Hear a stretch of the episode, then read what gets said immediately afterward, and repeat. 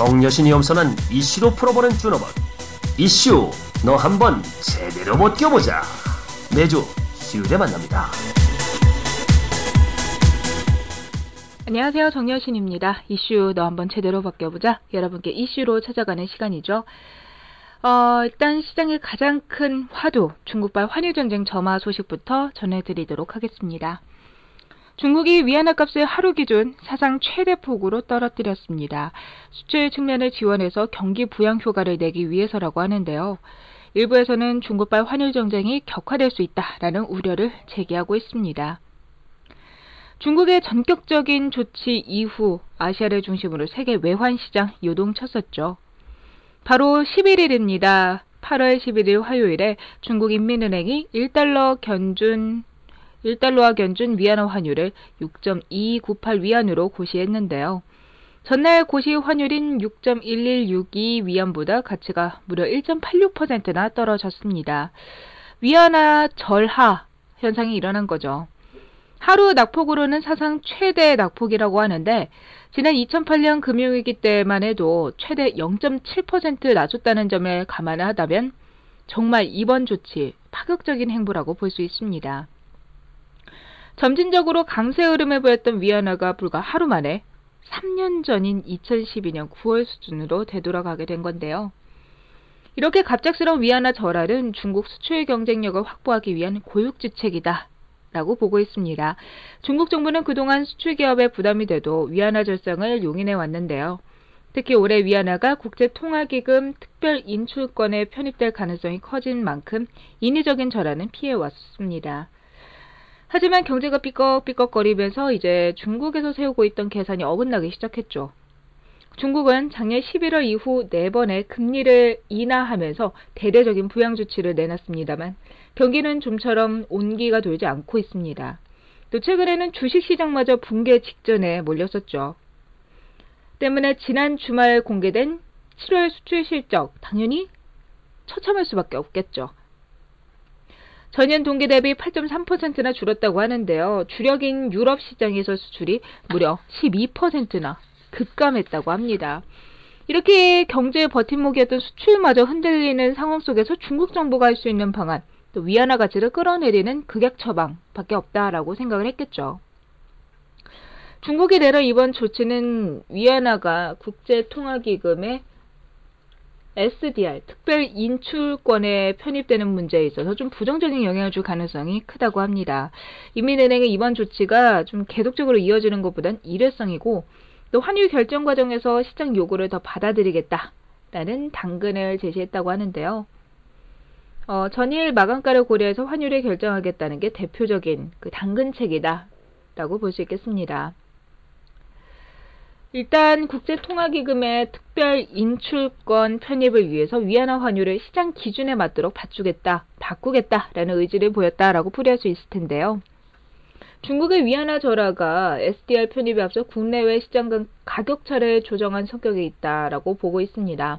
또 이번 조치가 일회성이라고 해도 정말 과연 한 번으로 끝날까? 여기에 대해서 의문을 제기하고 있다. 전문가들이 의문을 제기하고 있다라고 보고 있는데요. 또 중국 위안화 절하가 정치 경제적인 파장을 불러올 거다라면서 월스트리트 저널은 전망을 했다고 합니다. 일단 뭐 미국 쪽에서 중국이 환율 시장에 과도하게 개입을 하기 때문에 위안화 약세를 유도한다. 과도하게 개입해서 위안화 약세를 유도하고 있다라는 비판이 커질 것으로 전망이 되고 있고요. 4월에 미국 재무부가 최근 몇 년 동안 중국의 위안화 환율을 용인했다, 환율 상승을 용인했다라면서 긍정적으로 평했지만 위안화가 여전히 심각하게 저평가돼 있다라고 지적한 바 있죠. 자, 이런 움직임, 환율 전쟁의 불쏘시개가 될 가능성도 크다라고 보고 있습니다. 영국 일간지인 가디언은 중국의 위안화 절하로 다른 아시아 국가의 중앙은행 역시 비슷하게 자국 통화 절하에 나설 수 있다라고 전망했다고 하는데요. 실제로 이날 외환 시장 요동치는 모습이었죠. 서울 외환 시장에서 달러 원 환율은 전 거래 대비 15원 80전 1.36% 오르면서 1179원에 거래를 마쳤습니다. 종가 기준으로 보면 지난 2012년 6월 5일 1180원 10전을 기록한 이후 3년 2개월 만에 최고가인데요. 중국하고 경제가 밀접하게 연계되어 있는 호주 달러는 달러와 비교했을 때 1%나 올랐다고 합니다. 자, 이렇게 중국의 위안화 평가 절하 소식, 또 신흥국 경제 위기에 대한 우려까지 확산이 되면서 외국인들 대거 이탈을 했던 것으로 시장은 보고 있는데요. 일단 뭐 시장에 대한 얘기 조금 더 나눠보자면 최근 시장에는 산무다라는 얘기가 많아요. 산무가 뭐냐면요. 매수 주체가 없고요. 상승 동력, 또 주도주도 없다. 라고 보고 있는 건데요. 어, 뭐, 8월 11일 화요일장만 봐도 외국인과 기관이 기관은 913억 원, 외국인은 146억 원어치를 팔아치웠죠. 잔중 한때 매수세로 돌아섰던 외국인이 인민은행의 위안화 평가 절하로 달러가 강세를 보이면서 신흥국 시장에 대한 우려감이 확산되면서 매도량을 늘리는 모습이었는데요. 외국인은 최근 한 달 동안 코스피 시장에서 1조 280억 원어치를 순매도했죠. 기관의 경우만 해도 투신이 502억 원을 매수하면서 끌어올리는가 싶었는데 연기금, 보험 같은 그동안 버팀목을 해줬던 기관들이 팔자를 외치면서 지수를 끌어내리게 됐습니다. 대외적인 변수보다 내부적으로 수급적인 요인이 이천선 붕괴에 크게 영향을 줬다라는 분석도 있는데요. 외국인 매도세가 지속되다 보면 뭐 시장을 끌어올릴 만한 매수 주체가 없다라는 게 큰 문제가 될 수 있다. 라고 보고 있는 겁니다. 또 펀드 쪽에서 돈이 들어오면 투신이 매수세를 보였지만 너무 싸서 들어온 저가 매수에 불과하기 때문에 시장이 크게 상승하면서 특정 방향성을 나타내기에는 아직 주체가 없다. 수급이 없어서 상승하기는 어렵다라고 보고 있습니다. 때문에 한동안 뭐 2천선이 붕괴되면서 앞으로는 2천선에 전환 박스권 흐름이 이어질 거다라는 분석이 지배적입니다. 때문에 여러분 투자하실 때는 이 박스권 장세에 맞춰서 되도록이면 현금을 확보하고 어, 시장에 공격적으로 뭐 자금을 두시는 것보다는 어, 저가 매수를 이용해서 납부 과대 종목 위주로 공략을 하면 좋지 않을까라는 조언들이 있네요. 아, 시장 이렇게 어렵고 힘들고 이러는데 그래도 오늘장에 오늘장이 아니죠. 어제장에서는 롯데그룹주들 지배구조 개선 기대감 속에서 강하게 상승한 흐름도 눈에 띄었었습니다. 한국 롯데그룹의 지주 사격인 롯데호텔의 지분 대부분을 일본 기업으로 구성돼 있었는데요. 그간 받아온 일본 기업이라는 오해를 해소하고 또 투명한 경영을 통해서 기업 이미지를 제고하겠다라는 계획에 따라 신도민 롯데그룹 회장이 지배구조 개선을 발표했죠. 자, 이에 따라서 롯데그룹주들 동반 강세 흐름이 눈에 띄었습니다. 일단 뭐 그동안 막상 드라마를 연상하게 하는 롯데그룹 일가의 경영권 분쟁이 길어지면서 롯데그룹주는 뒷걸음질 치면서 오너 리스크 그대로 받는 모습이었는데요. 전 근대적인 황제의 경영 방식으로 인해 기업 활동의 불확실성이 커지고 또 롯데그룹의 지배구조 핵심이 한국 상장사가 아닌 일본 비상자사인 관윤사에 집중됐다라는 점이 반 롯데 정서를 키웠다라고 보고 있습니다. 롯데그룹주가 동반 약세를 보이면서 일주일 사이에 롯데그룹 시가총액 2조 원이 허공으로 사라지기도 했는데요.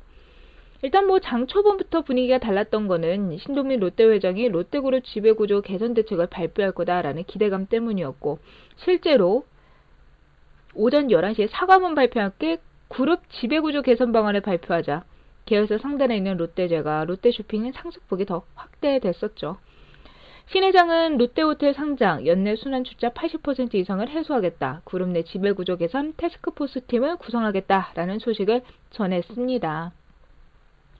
롯데 호텔이 상장된다면 기업 가치 20조 원 이상에서 형성될 가능성이 높다고 보고 있는데요. 연결로 인식되지 않은 롯데 계열사 지분은 약 3조 원 정도 보유하고 있고 지난 3년 동안 성장이 꾸준하게 이어지는 흐름을 가지고 있기 때문에 롯데호텔의 영업가치는 10조 원을 상회할 것이다 라면서 전문가들은 분석하고 있습니다.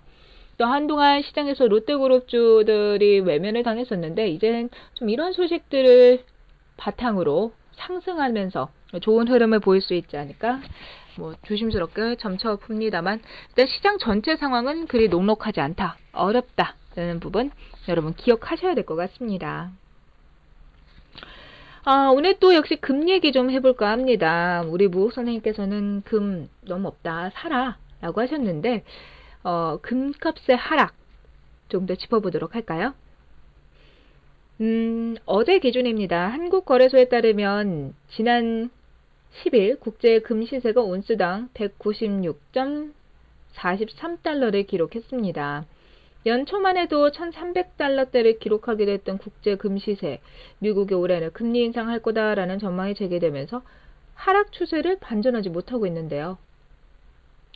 달러 강세로 상품 시장이 약세를 보이면서 대표적인 상품인 금, 은에 대한 선호도가 떨어지고 있기 때문입니다. 앞으로 안전자산에 대한 선호도가 높아진다고 해도 금 수요는 증가하지 않고 오히려 금 가격은 하방 압력을 받을 거다라는 얘기가 있는데요. 미국이 금리 인상하는데 금 가격은 왜 떨어질까? 금은 안전자산인데. 이런 생각 많이 하실 것 같아요. 어, 일단 안전자산에 속하기는 하지만 금은 대체 자산으로서의 가치를 갖고 있습니다. 달러가 강세를 보이면 무수익 자산인 금에 대한 수요는 감소하게 된다라는 거죠. 시장에서는 당분간 달러 강세를 예상하고 있는데요. 고질적인 쌍둥이 적자 문제도 개선이 되면서 미국 정부가 통화정책 정상화 과정에서 강달러 정책을 선택할 가능성이 높기 때문입니다.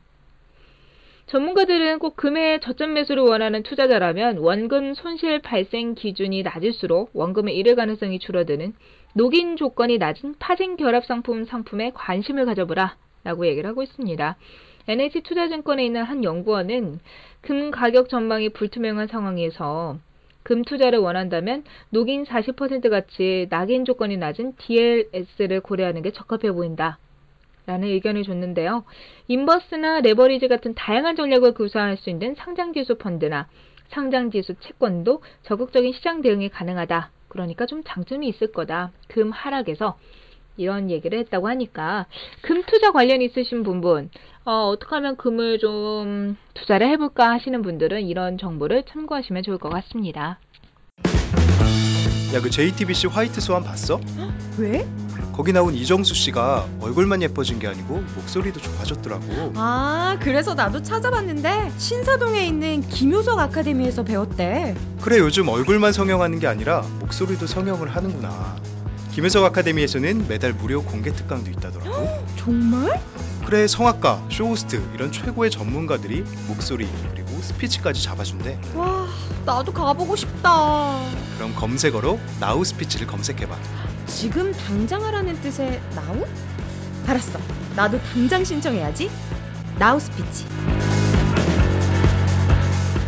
네, 아, 오늘 뭐 실수 없이 숨 쉴 새도 없이 이슈 전해드리고 있는데 마지막으로 말씀드리고 싶은 이슈는요. 주식 양도 차익 과세 소식입니다.